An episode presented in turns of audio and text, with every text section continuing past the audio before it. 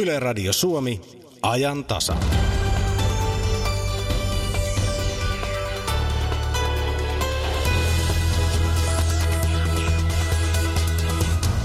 Panettelua, uhkailua ja solvaavia viestejä. Siinä kuvaus aika monesta netin keskustelupalstasta tämän päivän Suomessa. Vihapuhetta on netissä kaikkialla ja pahimmillaan vihapuhe on tappouhkauksia. Miten tuo vihapuhe saadaan kuriin? Onko inhimillisempi digitaalinen viestintä mahdollista? Tässä ajantasassa on vieraana aivotutkija Katri Saarikivi. Puhumme myös korkeakoulujen pääsykoeuudistuksesta. Tie korkeakouluihin on muuttumassa, mutta mitä se tarkoittaa? Kuulemme myös kirjeenvaihtajamme Antti Kurosta Venezuelasta. Maassa eletään koko ajan kasvavassa kurjuudessa. Ja lähetyksen lopulla äänessä kaksi miestä, jotka molemmat aloittavat uusissa tehtävissä. Toisesta tulee pankkiiri ja toisesta piispa. Herrat ovat Alexander Stubb ja Teemu Laajasalo. Aluksi asiaa Ruokavirastosta. Seinäjoki, te saitte sen. Minä olen Kati Lahtinen. Hyvää iltapäivää.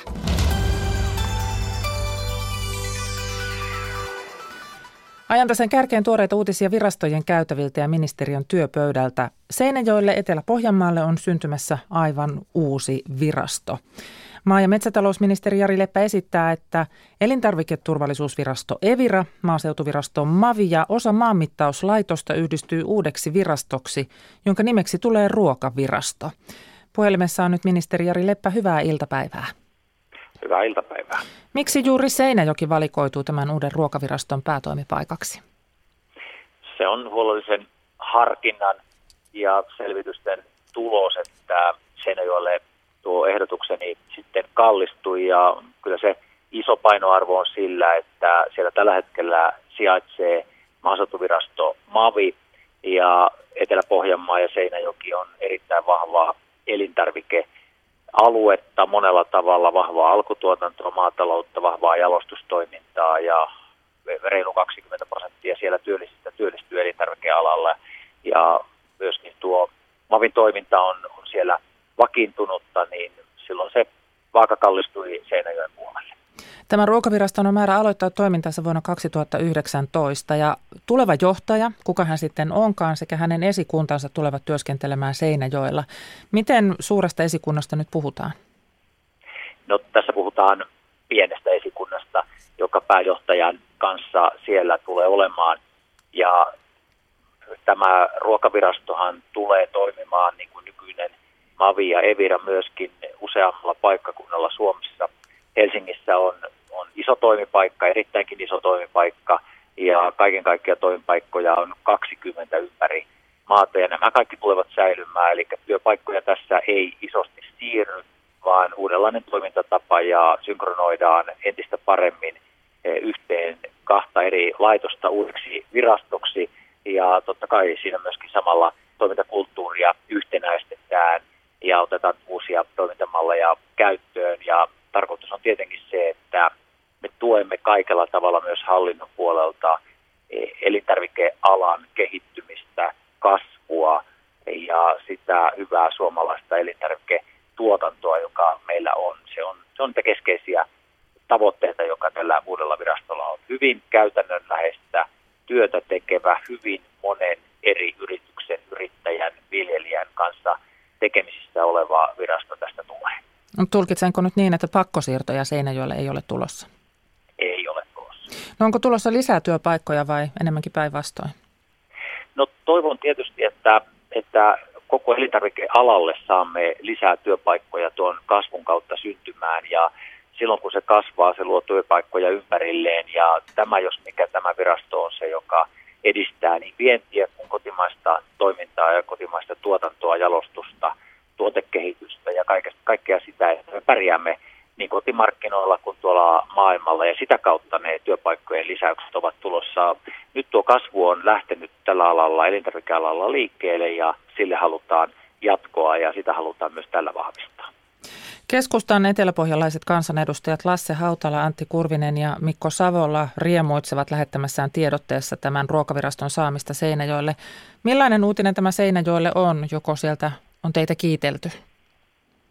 No, kyllä tässä on tullut eri puolilta yhteydenottoja asiassa, ja ei ole ilmeisesti ollut ihan hirvittävän suuri yllätys se, että se on Seinäjoelle nyt sitten tuo päätökseni suuntautunut, mutta ei siellä nyt ainakaan pahoillaan millään tavalla olla, että näin on tapahtunut. Hallituksen alueellistamispolitiikan saralla on ollut vähän hiljaista ja suoraan sanottuna takkuistakin. Onko tämä nyt tämmöinen pieni selkävoitto tähän väliin? No minusta tämä on hyvin johdonmukaista politiikkaa ja itselleni sitten kun nuo selvitykset olin saanut ja itselleni myöskin selvitykset hankkinut, niin minusta se oli itsestään selvää, että jos mikä, niin tällainen toimiala, joka toimii joka puolella maata, ihan kaikkialla, niin sen paikka on oikein sopiva tuolla kaikkein voimakkaimmassa elintarvikemaakunnassa, elintarvikekaupungissa, niin siinä mielessä tämä on ihan hyvä ja johdonmukainen, kun puhutaan alueellistamisesta. Ministeri Jari Leppä vielä loppuun. Tuo virasto aloittaa siis toimintansa vuonna 2019. Milloin tiedämme, kuka sitä johtaa? No sitten tiedämme, kun se hakuprosessi liikkeelle lähtee. Ennen pitää saada tietysti kaikki nämä asianomaiset työt tehtyä ja hallituksen esitys tästä tehtyä ja se käy vielä alueellistamisen koordinaation työryhmässä ja niin edelleen. Sitten tiedämme vuoden 2018 aikana. Kiitos tästä maa- ja metsätalousministeri Jari Leppä ja hyvää päivänjatkoa. Kiitoksia. Sitä samaa sinnekin päin ja kaikille.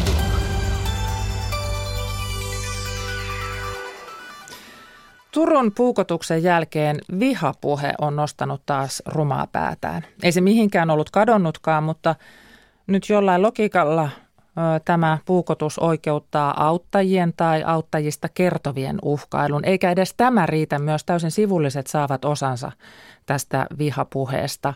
Sivullisia, tapahtumaan täysin osattomia, uhkaillaan. Ja tämä tapahtuu ihan tässä arkisessa elämässä, mutta se tapahtuu myös netissä. Ja nyt me puhumme siitä, että miten ihmiset saataisiin käyttäytymään ihmisiksi netissä. Tätä asiaa ratkoo muun muassa aivotutkija Katri Saarikivi. Tervetuloa. Kiitos. Sinä vedät, ja nyt mä oon jo mutkia aika railakkaasti, digitaalisen vuorovaikutuksen tutkimushanketta kognitiivisen aivotutkimuksen yksikössä Helsingin yliopistossa. Se kulkee nimellä Nemo-hanke. Joo. Mutta siinä siis tutkitaan sitä, että mitä ihmisen aivoissa tapahtuu esimerkiksi silloin, kun siellä netissä toimitaan. Me selvitellään empatiaan ja vuorovaikutukseen liittyviä aivomekanismeja, tai tämmöistä hyvin perustutkimusta. Katsotaan, miten ne toimii, ja sitten ajatellaan, että sen tiedon perusteella voitaisiin suunnitella semmoisia vuorovaikutusympäristöjä, joissa empatia heräisi vähän paremmin henkiin. No te olette tietysti nyt miettineet sitä nettiä ympäristönä. Mikä tekee netistä niin helpon paikan vihapuheelle? Mitä siellä on ja mitä sieltä puuttuu? Niin. No siellä on helppo käydä keskustelua, eikö vaan tekstipohjaisesti, että on helppo laukoa, mitä mieleen tulee, sen saa nopeasti ihmisten nähtäväksi.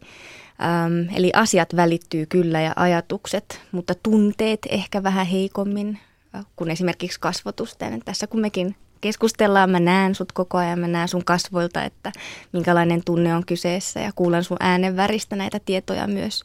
Mutta jos me vaan chattailtaisiin jostain ja luettaisiin toistemme ajatuksia tekstimuodossa, niin tätä tietoa ei olisi niin paljon.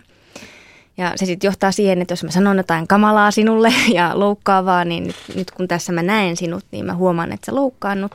Se tunne tarttuu muuhun, jolloin mullekin tulee paha mieli, jolloin sitten en tee näin. Mutta jos me oltaisiin netissä, niin en mä näe sitä, että sulle tulee paha mieli. Ja sitten se palaute ei ole niin voimakasta, jolloin on helpompaa sanoa ikäviä asioita toisille. Eli me ei nähdä sitä sanojemme vaikutusta. Niin, näin vois väittää. No meillähän on hymiöitä ja emoja ja kaikkia mahdollisia hienoja kuvakkeita, joita voi laittaa vaikka kuinka paljon ja yrittää viestiä, että yritän tässä olla sarkastinen. Niin. Jostain syystä emojitkin on niin monitulkintaisia. Siitä on ollut tutkimuksiakin, ja eri niin kuin käyttöympäristöissä emojit saattaa näyttää pikkusen erilaisilta, jolloin sit hymy saattaa jonkun mielestä olla ivallinen hymy, vaikka sä tarkoititkin sen ihan ystävällisesti. Ihmiset käyttää niitä myös eri tavalla. Joo, ilman muuta. Ja sitten niitä käytetään myös silleen, että eihän ne aina heijastaa sitä todellista tunnetilaa. Niin minäkin voi laittaa hymyön, vaikka olenkin ikävä. Valheellisesti, kyllä.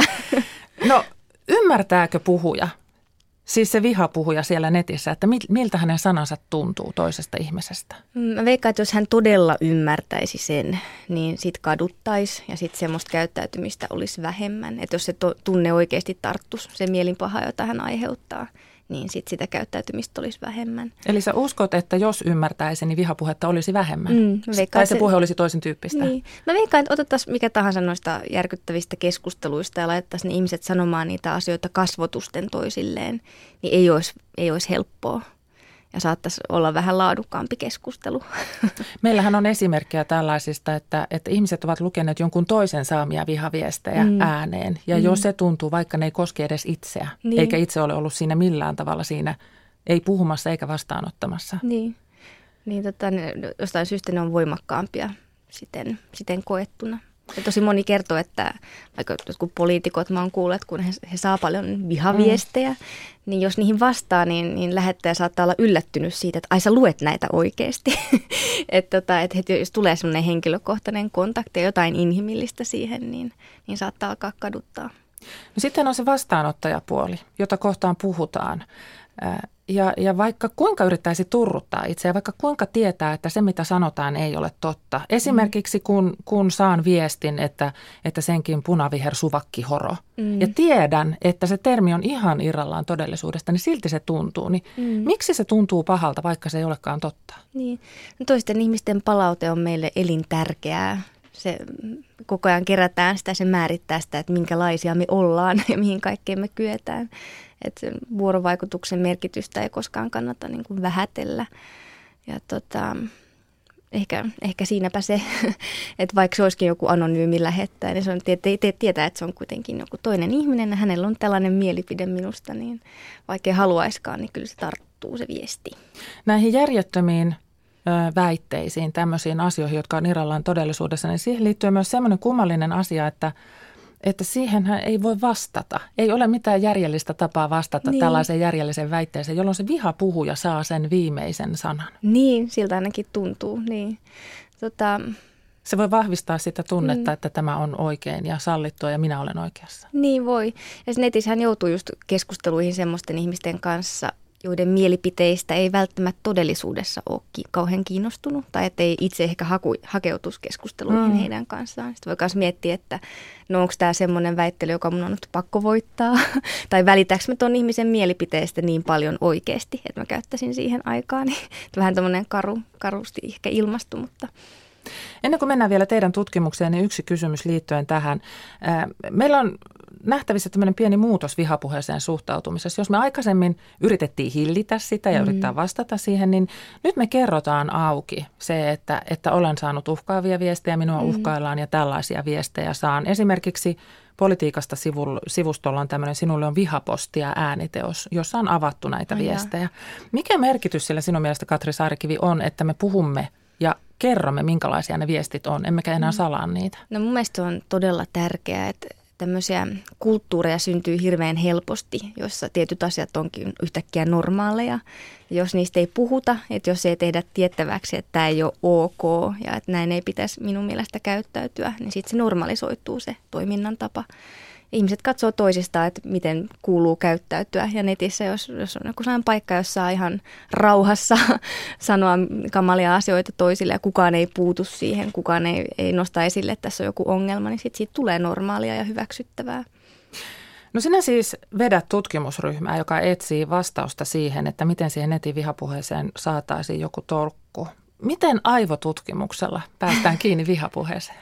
No varmaan vähän silleen mutkan kautta. Et meidän ajatuksena on se, että tarvitaan enemmän tietoa siitä, että mitä on hyvä vuorovaikutus, mitä on empatia, miksi ne estyy, kun ollaan vuorovaikutuksessa netin kautta. Ja sitten jos me saadaan näihin juttuihin vastauksia, niin sitten voidaan miettiä, että mitä sille voisi tehdä. Voisiko sitä empatiaa siis jotenkin luoda sinne vai? Niin, voisiko jotenkin niin kuin painellaan ihmisten nappeja siten, että empatiaa syntyisi paremmin. Ja yksi asia tosiaan voi olla se, että jos me ei saada riittävästi tietoa toisten ihmisten tunteista, niin se estää empatiaa, se epäinhimillistää keskustelukumppania, mikä estää empatiaa. Että ehkä tota kautta voisi löytyä jotain ratkaisuja.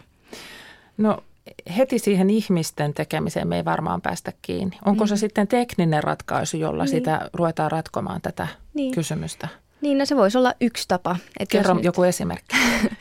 Voidaan ajatella, että jos niin kuin noiden keskustelupalstojen tunnekuuluvuus on huono, että ne synnyttää kyllä tunteita, mutta tunteet ei välity kauhean tarkasti, niin olisiko jotain keinoa välittää keskustelijan tunteista tietoa? Ja meitä kiinnostaa tietenkin tämmöisenä tutkijoina kaikkien asioiden mittaaminen. Mm-hmm. Eli ollaan mietitty, että olisiko jotain tunteisiin liittyviä biosignaaleja, joita voitaisiin mitata ja sitten tehdä jotenkin näkyväksi sen nettikeskustelun aikana. Että jos vaikka näkisi oikeasti, että miltä keskustelukumppanista tuntuu, vaikka sen sykkeen ja ihon sähkönjohtavuuden jonkun tällaisen avulla. Onko hän kiihtynyt, kun hän kirjoittaa tätä? Niin, oliko tämä vitsi vai ei, että onko se nyt niin kuin vitsikkäällä päällä vai ei, vai mikä tässä on ideana, niin se voisi auttaa. Että mitään semmoista yhtä ratkaisua ei varmaan ole, vaan kyse on siitä, että päivitetään näitä työkaluja, joita käytetään vuorovaikutukseen siten, että ne oikeasti luo parempaa ymmärrystä ihmisten välille. Ja tunteet voi olla yksi osainen sitä palapeliä. Meillä on toistaiseksi se moderointi tapahtunut hyvin pitkälti ihmisvoimin ja siellä yritetty löytää niitä viestejä, joissa se viha on. Voidaanko me tekniikkaa valjastaa jotenkin siihen, että se tunnistaisi vihapuheen helpommin? Ilman muuta. Vissiin semmoisia onkin semmoisia, jotka tekee analyysiä siitä tekstistä, että jos siellä on tietyn kaltaisia sanoja, niin sitten tulee banni tai jotain, mutta voisi käyttää vaikka, jos ihmiset suostuisi pistämään kameran päälle, niin konennäköä voisi käyttää apuna. Semmoista joskus ideoitu, että se kun keskustelu palstaa ja sitten konennäköalgoritmi koko ajan tarkastelee keskustelijoiden kasvoja ja panee merkille, että jos joku pahastuu tai että minkälaisia tunteita ne viestit herättää lukijassa. Ja sitten tulisi vaikka joku semmoinen varoitus, että nyt sä oot kuule 2 viikon aikana pahoittanut 70 ihmisen mielen. Että mieti hetki ennen kuin lähetät tätä viestiä. Toisaalta jotain ihmistä saattaisi vaan motivoida pahoittumaan. Jes, nyt tämä niin kuin toimii, mitä niin trollaus toimii. Kun me ei ihmisenäkään tunnisteta esimerkiksi sarkasmia tekstistä, niin miten tekoäly voisi sen tunnistaa? Tekoäly voisi ainakin sen lähettäjän kasvoilta tunnistaa sen hetkisen tunnetilan, että onko hän nyt vitsikkäällä päällä, kun hän kirjoittaa tätä. Sitten lisätään jonkun sarkasmia, leiman tai lisätiedon siihen viestiin. Sekin on ihan oma tutkimuksen alueensa, että miten ihmiset ilmehtii ja varsinkin kun ne kirjoittaa, kun on vuorovaikutuksessa tolleen netin kautta, mutta sillä alueella tapahtuu paljon kiinnostavaa kehitystä tällä hetkellä.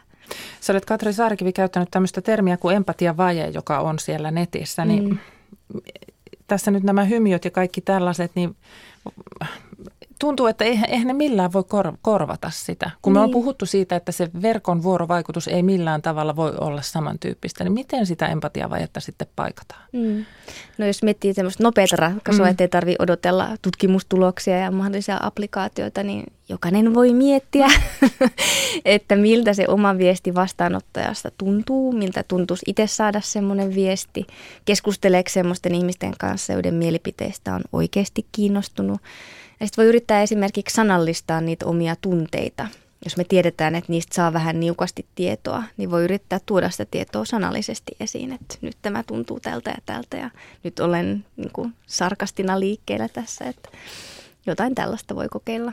Tuolla meidän lähetysikkunassa on tämmöinen kommentti, että mediassa on ylikorjattu ongelmaa. Monessa kirjoituksessa sanoma on vihan kieltäminen tunteena, mutta eihän tässä haluta vihaa kieltää, vaan se toisia loukkaava puhe. Niin. Ehkä tunteiden ilmaisu ja mielipiteiden esille tuominen on totta kai arvokasta ja tärkeää, mutta ehkä tässä peräänkuulutetaan sitä, että voisiko ihmiset olla vähän kivempiä toisilleen ja mitä siitä syntyisi, jos me oltaisiin kohdeltaisiin toisiamme paremmin, siitä syntyisi laadukkaampaa vuorovaikutusta, laadukkaampaa vuoropuhelua ja parempaa ongelmanratkaisua. Ja parempaa elämää ihmisille ihan varmasti.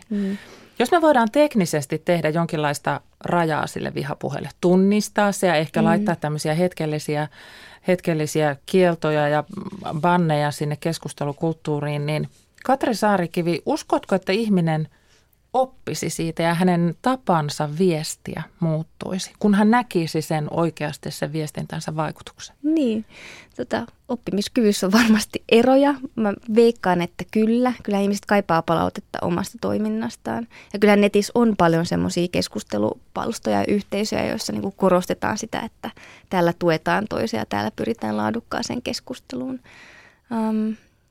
Mutta loppujen lopuksi se riippuu tietenkin aina siitä kontekstista ja siitä ihmisestä, että millä mielellä hän on liikkeellä. Että haluuks hän keskustella ylipäätään vai onko tämä vaan semmoinen niin kuin taaperoikäisen tunteen purkaus, että on paha olo ja halutaan läyhätä jossain. Että oleellista kai lienee se, että ihmisen ajattelu- ja mielipiteisiin ei haluta puuttua, niin, vaan siihen, kuinka hän viestii. Niin, siihen yhteistoiminnan tapaan. Siinä meillä on vähäksi aikaa opettelemista ja Nemo-hanke, kun etenee yliopistolla, niin ehkä sieltä sitten tuloksiakin saadaan. Kiitos vierailusta, Katri Saarikivi. Kiitos kovasti. Radio Suomen arkiaamujen lähetysajat muuttuvat.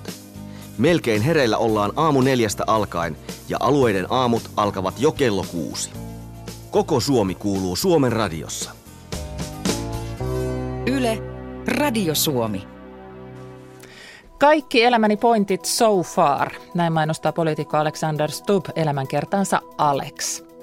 Stubb itse kokee, että hän panee itseään eniten likoon kirjan luvussa 14 Musta hetki, jossa hän sanoo, että siinä hän oikeasti, Ajantasan haastattelussa hän sanoo tuosta, että siinä me ihan oikeasti kuvaa millaista on, kun ei mene hyvin pääministerin tossuissa.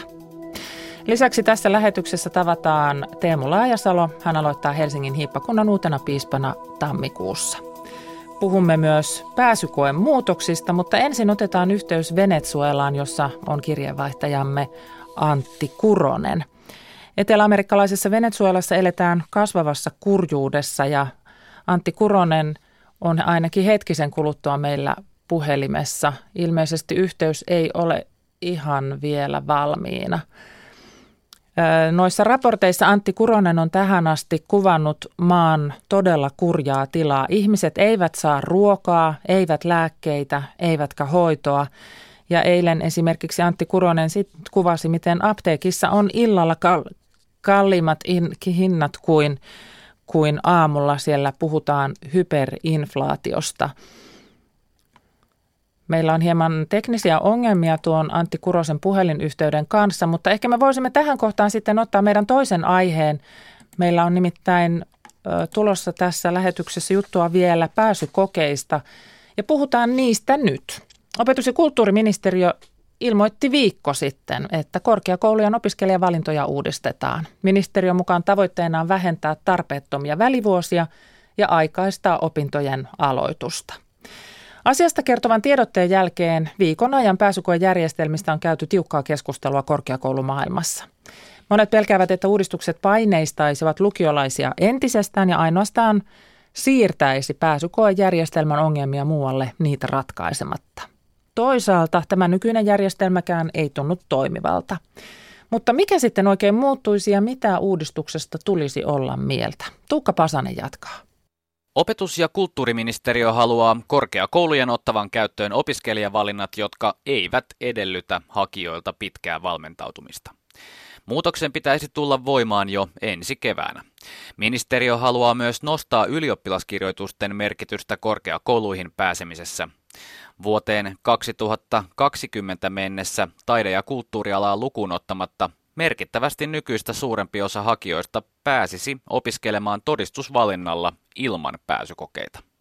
Ministeriön yksi tarkoitus on samalla karsia pääsykokeiden ympärille kasvanutta valmennuskurssibisnestä. Käytännössä pyrkimyksenä on, että pääsykokeita edeltävistä pitkällisistä kirjanpänttäämisistä tulisi ainakin jossain määrin historiaa. Tosin uusien pääsykokeiden muoto ei ole vielä tarkkaan tiedossa. Jyväskylän yliopiston koulutuksen tutkimuslaitoksen entinen johtaja, professori Jouni Välijärvi näkee uudistuksessa riskejä. Etenkin ylioppilaskirjoitusten roolin lisääminen on Välijärven mielestä ongelmallista. Minusta siihen sisältyy aikamoisia riskejä. Luodaan semmoinen yhden polun malli, joka minusta on suomalaiselle koulutusperinteelle vieras, koska se yksi polku tarkoittaa silloin sitä, että huomattavalle osalle ylioppilastutkinnon suorittaneesta sitten monet jatko-opinnot käytännössä on suljettuja, koska heidän arvosanansa eivät sitten tule missään vaiheessa riittämään. Ja tämä on minusta niin periaatteellisesti iso kysymys. Toinen asia on se, että nyt nämä pääsykokeet on tuottanut tämän valmentautumismyllyn. Tässä on kyllä ilmeisenä uhkana se, että ylioppilastutkintoarvosanan korottamisesta tulee vastaavanlainen suoritusmylly. Se on silloin tavallaan tasa-arvon näkökulmasta niin erittäin ongelmallista. Ja kolmas asia on sitten se, että mikä mua tässä huolettaa on se, että lukion rooli on entistä painokkaammin ylioppilastutkintoon valmentaminen, eikä niinkään kysymys siitä, että minkälainen oppimisen ja kasvamisen ympäristö, minkälaiseen yleissivistykseen lukio sitten nuoria kasvattaa, joka minusta kuitenkin on se perimmäinen kysymys suomalaisen yhteiskunnan tulevaisuuden sivistyksen ja myös työelämävalmiuksien näkökulmasta. Toisenlaisiakin näkemyksiä kuitenkin löytyy.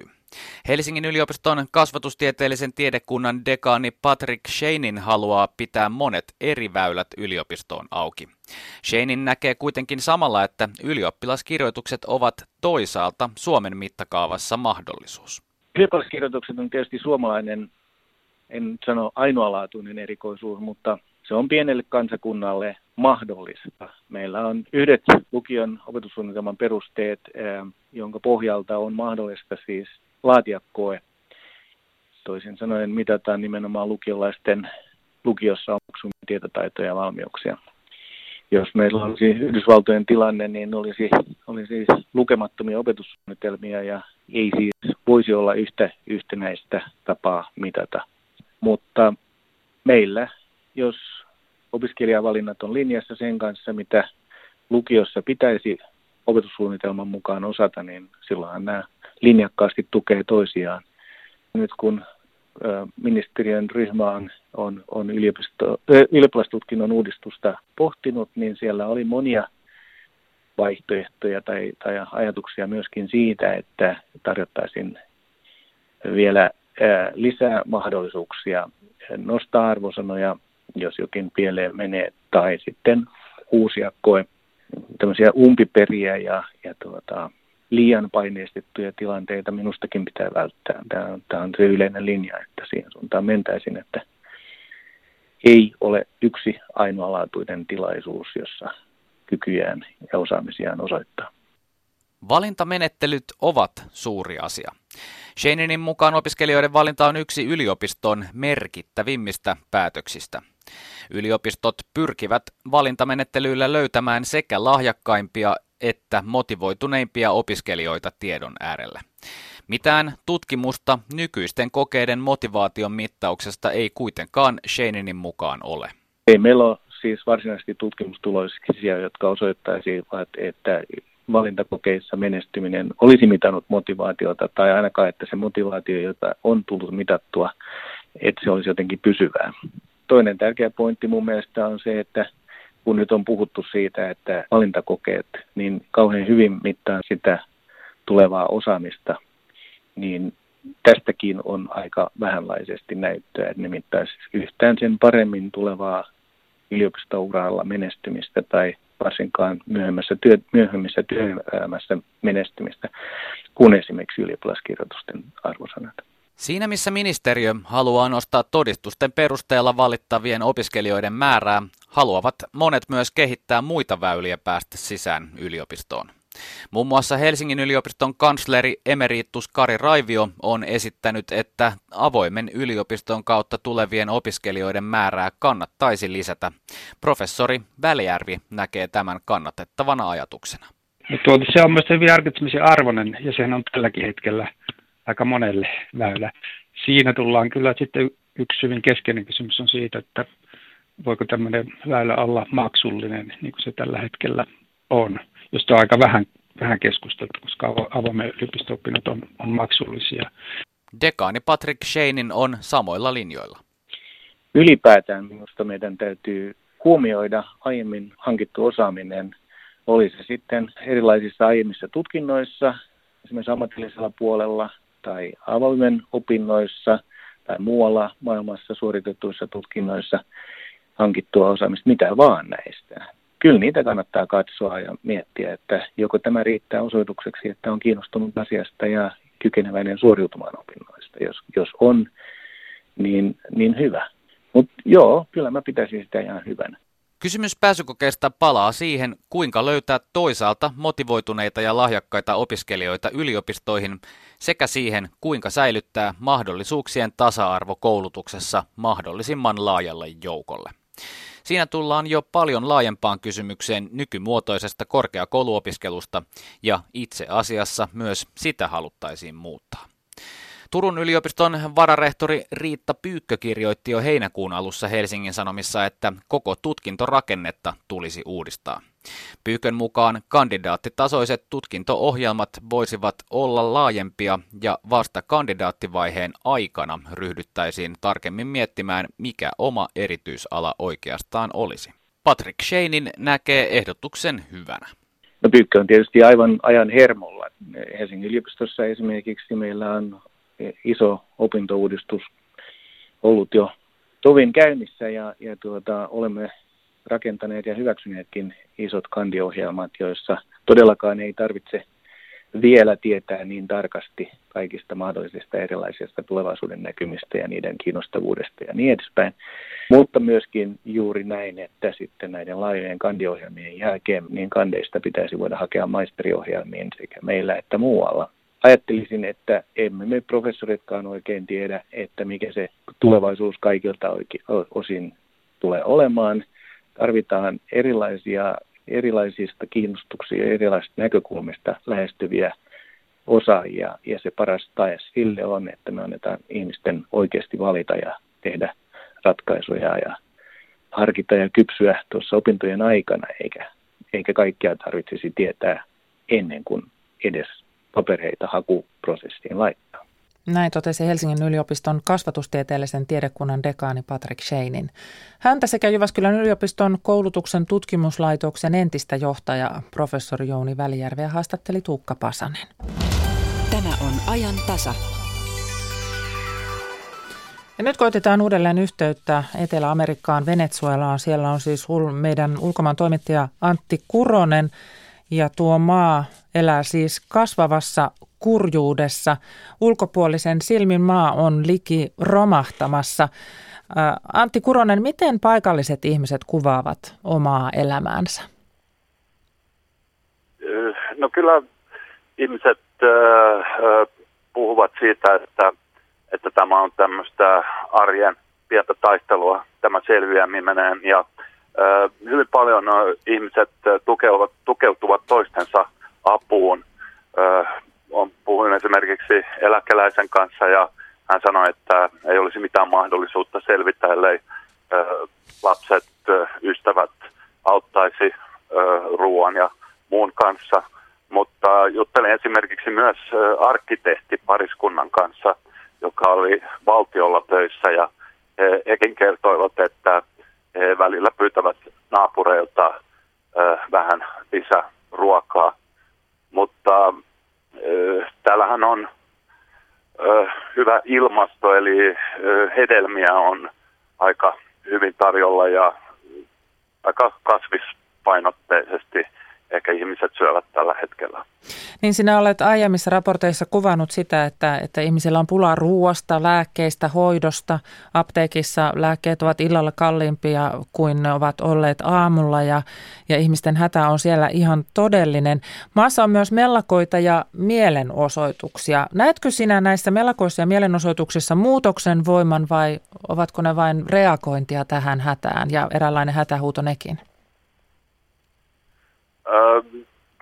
Kyllä niissä voi olla muutoksen voima.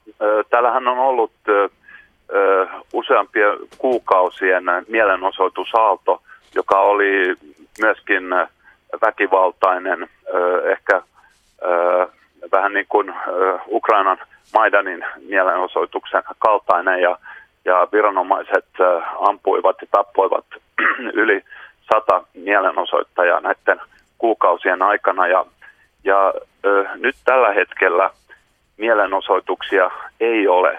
Ne loppuivat tuossa reilu viikko sitten ja nyt viranomaiset, poliisi, armeija ovat ottaneet hyvin kovan linjan näitä mielenosoittajia kohtaan ja heitä jahdataan täällä ympäri Caracasia ja itse tapasin yhden mielenosoittajan eilen, joka kertoi, että hänen oli ollut vaikea päästä edes tapaamaan minua, koska täällä on tarkastuspisteitä täällä kaupungilla ja hän pelkäsi joutuvansa kiinni otetuksi ja hän on maan alla tällä hetkellä, mutta hän kertoi, että nämä mielenosoittajat, että he valmistautuvat jossakin vaiheessa uuteen mielenosoitusaaltoon, että he eivät ole antaneet periksi.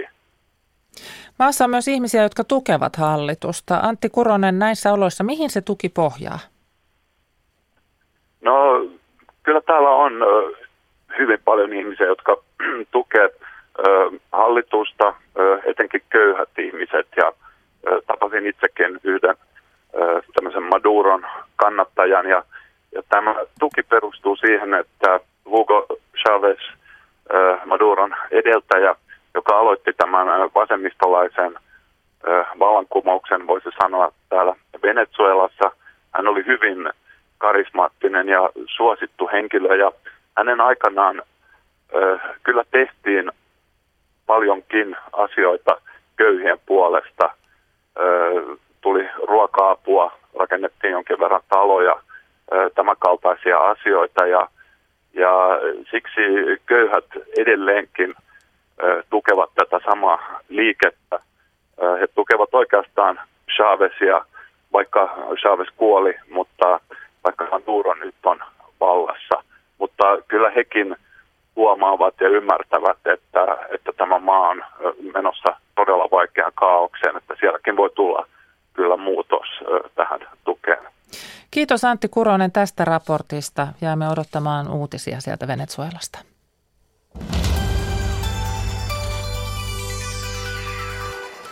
Tänään julkistettiin elämäkertaa poliitikko Alexander Stubbista. Kirjailijatoimittaja Karo Hämäläinen on kirjoittanut sen yhdessä Stubbin itsensä kanssa, ja kirjan nimi on Alex. Stubb itse kokee kirjan kovimmaksi paljastukseksi sen, kuinka hän vuoden 2014 marraskuussa koki mustan hetken. Pääministerinä painetta tuli joka suunnasta, happi alkoi loppua, unet olivat huonoja. En tiedä mitä tehdä, hän tekstasi kaverilleen. Toimittaja Jakke Holvas haastatteli kirjan julkistustilaisuudessa Karo Hämäläistä ja Alexander Stubbia. Tämä mun elämänkerta, mutta meidän yhteinen tuotos. Tämä on vähän meidän yhteinen baby. 9 kuukautta kesti. Kyllä. Ei paha. Se, mikä tässä eritoten käy ilmi alkupuolella, varsinkin toimeliaisuus, vitaalisuus jo lapsesta ja nuoresta pitäen. Lätkää, golfia, käsipalloa, sitten opiskelussa, verkostoitumisessa, politiikassa, mepiksi pääsy 2004. Se kampanjan perusteellisuus tuossa kävi ilmi. Ja sitten kokoomuksen puheenjohtajaksi loputtomia puheluita, joissa sitten Alexander Stubb kuunteli, mitä puolueen jäsenet haluavat. Niin Karo Hämäläinen, tuliko sinulle yllätyksenä Stubbin energisyys? Se oli varmasti julkisuuden kautta tiedossa, mutta että näin perusteellinen. No joo, siis toki julkinen kuva oli tältä osin aika selvästi antanut sen. Joo, siis nuoruuden tämä täydellinen, siis täysillä meneminen, siihen mennään, että nyt lätkää, nyt golfia, nyt EU-politiikkaa, se intellektuaalinen herääminen, joka Alexille tapahtui Yhdysvalloissa, niin kaikki tämä totaalisuus, niin hän mun mielestä suorastaan kadehdittavaa se heittäytyy. Juuri näin, no. Kaikki pelissä. Mutta se, mikä mua yllätti, siis mä oon ajatellut, että Alex on triatlonisti ja yksilöurheilija, mutta ei. Siis oikeasti lätkäjätkä.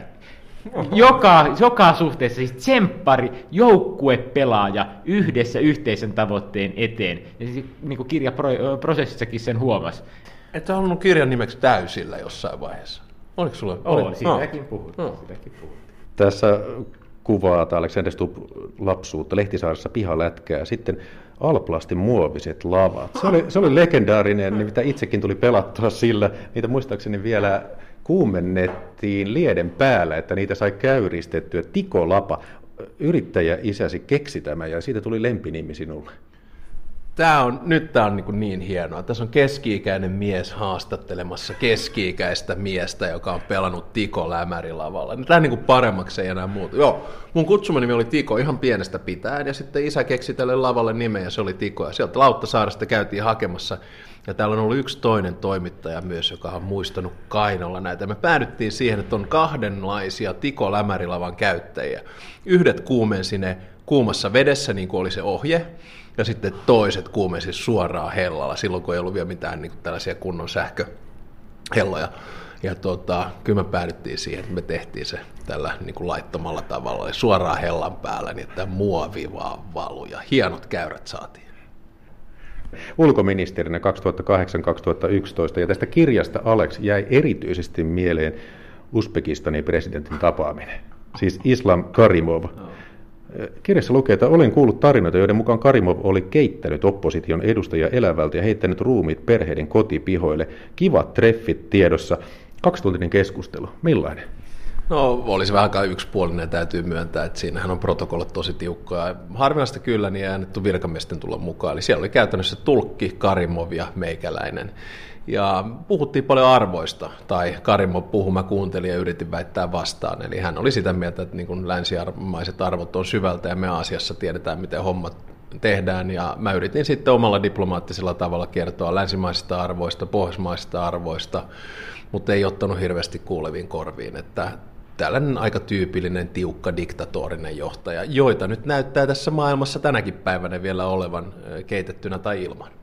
Mutta uskomaton tarina täytyy sanoa. No sitten 2008 elokuussa Georgia vastaan separatistit ja Venäjän armeija. Menit sinne pääkaupunki Tbilisiin tapaamaan presidentti Saakashviliä ja hankit tulitaukosopimuksen Saakashvilin nimeen ja sitten matka Moskovaan tapaamaan Lavrovia, mutta tässä on monia käänteitä. Mutta nyt historiankirjoissa lukee, että Ranskan presidentti Sarkozy ja Venäjän Dmitri Medvedev sopivat tämän rauhansuunnitelmaan.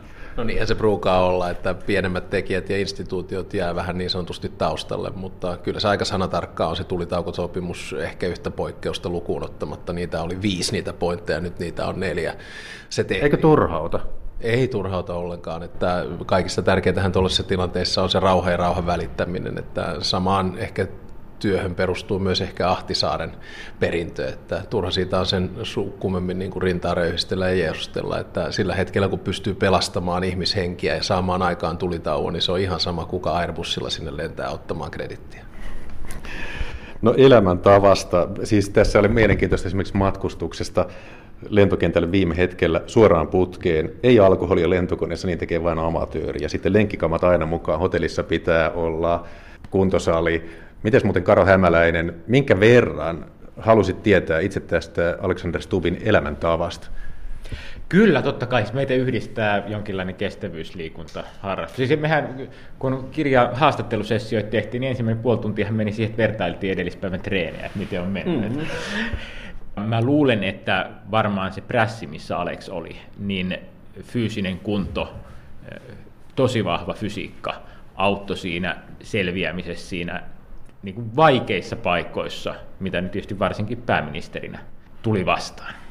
Karohan ihan hullu. Se vetää tällaisia 160 kilometrin ultrajuoksuja. Mä joudun sitten niinku vuorokauden koko ajan seuraamaan netistä tällaisella satelliittipaikantimella, että missä se menee ja pärjääkseen. Ja joudun lähettämään tsemppiviestejä ja muuta. Mähän vaan tällainen niinku perustriatlonisti, mutta Karo vetää vähän tästä dorkaa kamaa. Onneksi meitä maltillisia on kuitenkin vielä. No hei, katsotaan mistä, saa nähdä mistä asiasta tässä kirjassa nousee uutisia, joista sitten iltapäivälehdet revittelevät, mutta ainakin yksi sellainen varmaan saattaa olla se, kun tässä kirjassa Alexander Stubb sanoi, että ensimmäistä kertaa suoraan luulin, että minusta tulee EU-komissaari vuonna 2014. Halusit sitä, mutta sitten Jyrki Katainen ilmoitti, että hän hakee pestiä. No toisaalta sitten kokoomuksen puheenjohtajaksi ja pääministeriksi sitten onhan siinä lohtua. Ja sitten oli tämä hallintarekisteri. 2015 syksyllä Timo Soini antoi lausunnon, jonka mukaan hallituksessa ei oltu sovittu hallintarekisteristä. Sitten sanot, että se ei ollut totta, tai sitten hän ei ollut hereillä, kun päätöstä hallintarekisteristä tehtiin. Niin varmaan siis tuossa kirjassa, mä oon yrittänyt olla mahdollisimman avoin. Sehän on kirja, joka kertoo enemmän tunteista kuin asiasta. Ja mä oon yrittänyt välttää sitä, että ikään kuin jälkiviisaasti sanoisin, että olisinpa tehnyt näin ja noin. Ja sekä tuossa kirjassa niin kuin kuvaavaa on se, että toivon mukaan en hauku ketään muuta kuin on kovasti kriittinen itselleni. Mutta se on hirveän jännä nähdä toki, että mikä sieltä nousee. Mä itse luulisin, että kaikista eniten sieltä nousee lukunumero 14, joka on se musta hetki, jossa mä ihan oikeasti kuvaan, millaista on silloin, kun ei mene hyvin pääministerin tossuissa. Ja mä en usko, että kukaan Suomen historian pääministeri on niin graafisesti sitä koskaan kuvannut. Ja me kauan pohdittiin Karon kanssa, mä näytin mun henkilökohtaisesti henkilökohtaisen päiväkirjan merkinnän siitä mustasta marraskuun aamusta, kun heräsin ja mietittiin, että uskalletaanko panna toi sinne vai ei. Ja pitkän pohdinnan jälkeen niin päädyttiin siihen, että pannaan. Että ehkä mä toivon, että sieltä enemmän nousee se henkilökohtainen itsekriittisyys ja itseruoskinta kuin se spekulointi siitä, että ruoskinko jotain toista. Ja en mä tiedä, saa nähdä mitä sieltä nousee. Joo, siis toi pitää sanoa, että niin kun tälle kirjailijan näkökulmasta Alex oli siinä mielessä ihanteellinen, että todellakin ei säästänyt itteensä eikä paljon sensuroinut, että näin on eletty ja nyt mennään ja tämä pitää panna paperille ja that's it. Mediasta ja julkisuudesta, no kirjassa todetaan, että ensin halataan ja sitten hakataan, että se pitää kestää, se on vähän pelin henki mediassa. Mutta tämmöinen, jota ei käsitelty kirjassa, marraskuussa 2015 hallitus meinasi kaatua sote-alueiden määrään ja hallituksen neuvotteluista jäi legendana mieleen MTV:n uutisointi, joka mukaan Alexander Stubb olisi käynyt huikkaamassa Sipilälle kesken neuvotteluja, että aika kuluu rattoisasti valtioneuvoston linnan yläkerrassa Bo Kaspersin uutta levyä kuunnellessa. Onko se totta? Joo. Itse asiassa niistä neuvotteluista niin kun oli kaksi juttua, että mä myönnän suoraan, että ei käydä läpi. Että me käytiin silloin Juhan kanssa henkilökohtaisesti ja kahdestaan tosi syvällä. Ja se oikeastaan niin kun vahvisti meidän suhdetta ja ystävyyssuhdetta. Että me oltiin molemmat niin kun todella kovan paikan edessä. Mulle se oli eräänlaista elonjäämistaistelua, ja kuten se oli myös Juhalle. Ja me molemmat niin kun tiedostettiin se. Ja mä entisenä pääministerinä niin kun symppasin Juhaa ja sitten myös ymmärsin, niin kun hän ymmärsi, miten vaikeaa mulla oli. Mutta joo, se Bo Kaspers, mikä sen biisin nimi oli? Mä unohdan, se oli joku biisi, joka liittyi siihen. Meillä oli ihan tällaista rennorempseitä huumoria aina välillä. Ja me oltiin sitten siellä mun työhuoneessa ja Juhan porukat oli omassa ja sitten aina välillä käytiin heittämässä läppää. Tämän tyyppistä läppää. Ihan normaaleja ihmisiä nämä poliitikotkin on, uskokaa tai älkää. Lopuksi vielä, mitä jatkossa? No siis tokihan tämä tulee olemaan siinä mielessä perheelle vähän haastava tilanne nyt, että perhe jää tänne ja mä tuun matkustamaan edestakaisin ja on viikonloput ja pitkät viikonloput sitten täällä Suomessa. Mutta tämä on nyt 2 vuoden mahdollisuus ja niin kun oikeastaan aivan täydellinen paikka ja sauma. Mä innolla jälleen kerran lähden uusiin tehtäviin. Tuossa oli oikeastaan ihan hyvä saada vähän ottaa painetta pois kattilasta vuoden verran kansanedustajana, koska jokainen, joka on ollut 8 vuotta ministerinä, ymmärtää, että kansanedustajaksi siirtyminen, niin se on sitten erilaista. Ja mä oon ottanut myös ohjenuoraksi sen, että mä en tule puuttumaan päivän politiikkaan millään tavalla, koska mun mielestä se ei vaan ole niin kuin sopivaa. Että jos on ollut pääministeri, puolueen puheenjohtaja, valtiovarainministeri, niin silloin ei ruveta neuvomaan niitä ihmisiä, joiden kanssa on oltu samassa hallituksessa. Että mä annan täyden tuen taustalla ja tsemppaan ja symppaan.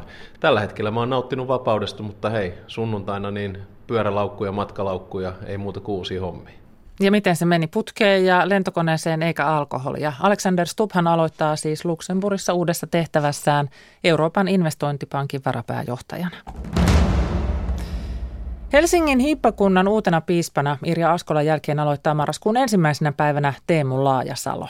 Tällä hetkellä hän toimii helsinkiläisen Kallion seurakunnan kirkkoherrana. Laajasaloa haastattelee Sakari Kilpelä. Maaliskuussa Helsingin Sanomat arvioi piispanvaaliasetelmia ja otsikoi juttunsa "Räväkkä TV-koomikko haluaa Helsingin piispaksi". Liberaalina pidetty kirkkoherra Teemu Laajasalo onkin kaappikonservatiivi. Kirkkohistorian dosentti Mikko Malkavaara sanoi jutussa, että Laajasalon tukijoukossa on mukana merkittävästi tunnettuja helsinkiläisiä konservatiivipappeja. Teemu Laajasalo, näinkö vaali sitten meni viime viikon keskiviikkona? Opportunistisesti, mutta taitavasti poliittisesti pelattuna. No tämä termi kaappikonservatiivi on kyllä semmoinen, joka on selvästi jäänyt elämään ja syntynyt. Että mä oon sanonut, että mä en ole kyllä minkäänlaisessa kaapissa, että olen ollut avoimesti liberaali 20 vuotta ja oikein ulkona kaapista. Ja kyllä mä oon myös yrittänyt konservatiiveja ymmärtää, sanotaan nyt ainakin viimeiset 10 vuotta ja senkin avoimesti kaapista. Siis ikään kuin sillä toiveella, että me voitaisiin olla erimielisiä, mutta samassa kirkossa.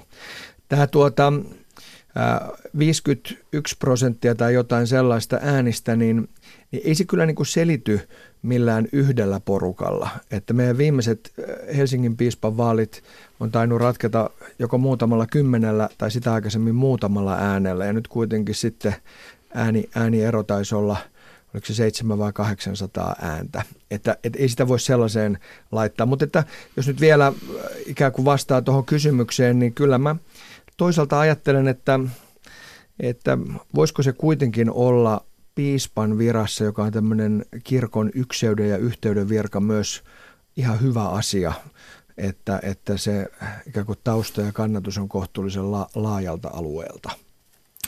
Suomen Kuvalehti kertoi eilen verkkosivullaan, että osakeyhtiö TL-Opetus Oy, jonka hallituksen ainoa varsinainen jäsen olette, on pahoissa talousvaikeuksissa. Velkaa on paljon ja tuloja vähän. Ulosottovirastolla on ollut asiaa usein teille ja lehden mukaan perinnässä oli viime viikollakin jokin rästi. Oliko tästä puolesta eli liiketoiminnasta ne puhetta, kun piispaa valittiin? No kyllä nämä TV-esiintymiset, gradun aihe ja liiketoiminta, kaikki on ollut esillä. Ei tuossa mitään seliteltävää ole. Siis voi yksinkertaisesti sanoa, että siinä on kysymys liiketoiminnasta, joka on käytännössä lakannut 2013 liiketoimintakaupan myötä. Ennen kuin astuin nykyiseen virkaan, halusin kirkkoon keskittyä ja siellä on velkaa sillä yhtiöllä, mutta velasta on sovittu pankin kanssa. Aloitin siitä, että on arvuteltu, oletteko liberaali vai konservatiivi, ja myönsitte, että molempia lajeja löytyy. Mikä on se liberaali puoli? Minkälainen on ikään kuin tämä piispana liberaali ohjelma? No, mähän puhun nyt siis Kallion seurakunnan kirkkoherrana ja seurakuntayhtymän johtajana, ja ajattelen, että sitten parin kuukauden kuluttua voin puhua piispana, mutta kyllä mä ajattelen, että mä oon tietenkin nyt eettisissä kysymyksissä ollut liberaali julkisesti varmasti 20 vuotta.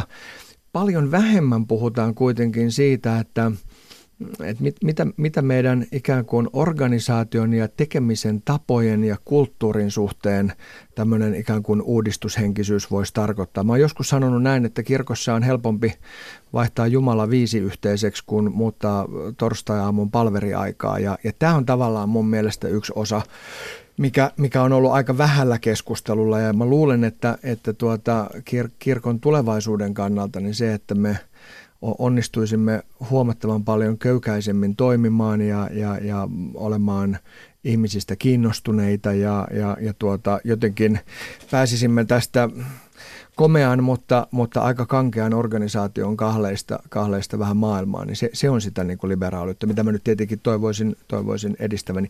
Mutta myös näissä asioissa, niin mä oon 20 vuotta kannattanut samaa sukupuolta olevien kirkkovihkimistä, ja se nyt on ollut tietenkin yksi tämmöinen varmasti symboli. No mikä se on sitten se konservatiivinen ulottuvuus? No tämä, niin kuin me huomaamme, niin tämä on vähän hankala tämä liberaali-konservatiivi jaottelu sinällänsä, mutta että kyllä mä sitten samanaikaisesti myös erittäin paljon arvostan sitä kirkon ykseyden ajatusta, sitä, että se on niin kuin teologisesti ja toiminnallisesti olennainen asia, että me ei hajota. Ja silloin että kirkko pysyy siis kasassa ja yhdessä. Ja kyllä silloin se, että meillä on yhteinen käsitys uskosta ja järjestyksestä, on tietenkin hyvin, hyvin olennainen asia. Mä oon myös, ehkä senkin nyt voi sanoa, mä oon suuri messun ystävä. Että mä siis uskon tietenkin monenlaisen messun toimivuuteen, mutta mun mielestä se kello 10 sunnuntaa mun messu on monessa suhteessa aika hyvä juttu. Onko Helsingin hiippakunnan seurakunnassa tilaa sellaisille miespapeille, jotka eivät halua työskennellä naispappien kanssa?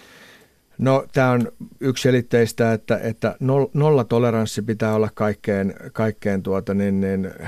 syrjintään tai epäasiallisuuksiin tai vähättelyyn, ja se on jotenkin niin kuin se selkeä juttu.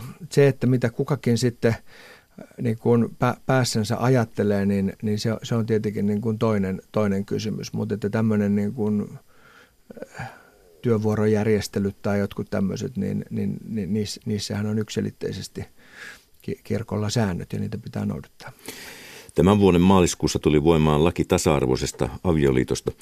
Kirkon virallinen linja on, ettei samaa sukupuolta olevia vihitä kirkossa. Minkälainen kysymys tämä on teille? No, niin kuin mä sanoin, niin 20 vuotta mä oon tätä itse asiaa kannattanut, mutta kyllä mä ajattelen niin, että pysyvän muutoksen tai reilun prosessin kannalta on äärimmäisen olennaista, että muutokset tehdään yhdessä ja yhteisillä säännöillä. Mutta että kannatan asiaa. Jos ja kun on pappeja, jotka vihkivät homopareja kirkossa, mitä teette näille papeille piispana? No, mä oon sanonut sen aikaisemminkin, että kun tällä hetkellä on tuomiokapitulin jäseniä, tämmöisiä kanteluita on pöydällä, niin en niihin voi enkä halua ottaa kantaa. Mutta että yleisesti ajattelen sillä tavalla, että on ihan ymmärrettävää, että on pappeja, joilla on ikään kuin näky ja halu ajatella, että tämä on tapa, jolla nyt palvellaan ja viedään tätä asiaa eteenpäin, mutta että kyllä olen tässä piispa Askolan linjoilla, joka on todennut, että tällä hetkellä vihkiminen ei ole mahdollista kirkon sääntöjen mukaan. Nyt aivan viime päivinä on ollut keskustelua siitä, että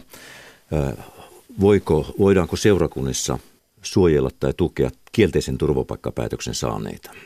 Ja viimeksi eilen valtiovarainministeri Petteri Orpo sanoi, että tuollainen toiminta seurakunnissa murentaa Suomen oikeusvaltiota. Tuleva piispa Teemu Laajasalo, mitä te sanotte tästä näiden seurakuntien tuominnasta, jotka ovat suojelleet ja tukeneet näitä kielteisen päätöksen saaneita? No, on aivan ilmeistä, että kirkon tehtävä on olla aina ihmisen puolella ja ei kirkon ovella voida kysyä apua tarvitsevilta Kela-korttia tai passia. Tässä on nähtävä myös se, että aivan viime aikoina on tapahtunut jotain sellaista Suomessa, mitä ei koskaan aikaisemmin ole tapahtunut. Myöskään sitä ei pidä vähätellä, että kyllä meillä on ollut kaikenlaisia puukotuksia aikaisemmin, mutta se mitä nyt on tapahtunut on jotain, joka järkyttää ja aivan erilaista ja sitä ei pidä ohittaa. Ja silloin tietenkin on ymmärrettävää, että myös poliittisessa kielenkäytössä tilanne muuttuu hankalammaksi, mutta että kirkkohan ei ole mikään niin kuin piilotusorganisaatio, että ei kirkon niin kuin intressissä ole piilotella, vaan toimia hyvässä yhteistyössä viranomaisten kanssa, mutta ajatus siitä, että kristitty ei saisi auttaa tai olla siis heikon puolella, niin se on tietenkin mieletön ja mahdoton. Ja jos mä nyt sen vielä saan sanoa, että kun viitattiin näihin asioihin, jotka meitä jakaa, esimerkiksi tämä avioliittokysymys, niin tämä on ollut jotenkin hirveän hienoa ja voimauttavaa nähdä, että tässä kysymyksessä hyvin erilaiset kristityt, on sitten niin sanottuja liberaaleja tai konservatiiveja, kyllä ajattelee, että kyllä muukalaisen rakastaminen on niin kuin kristityn tehtävä. Näin Helsingin hiippakunnan piispana marraskuussa aloittava Teemu Laajasalo. Sakari Kilpelä haastatteli. Huomenna ajantasassa kuullaan tuoreimmasta työ- ja elinkeinoministeriön työolobarometrista. Lisäksi tavataan Peter Frantzén ja iltapäivällä suunnataan katseet luotopäivään.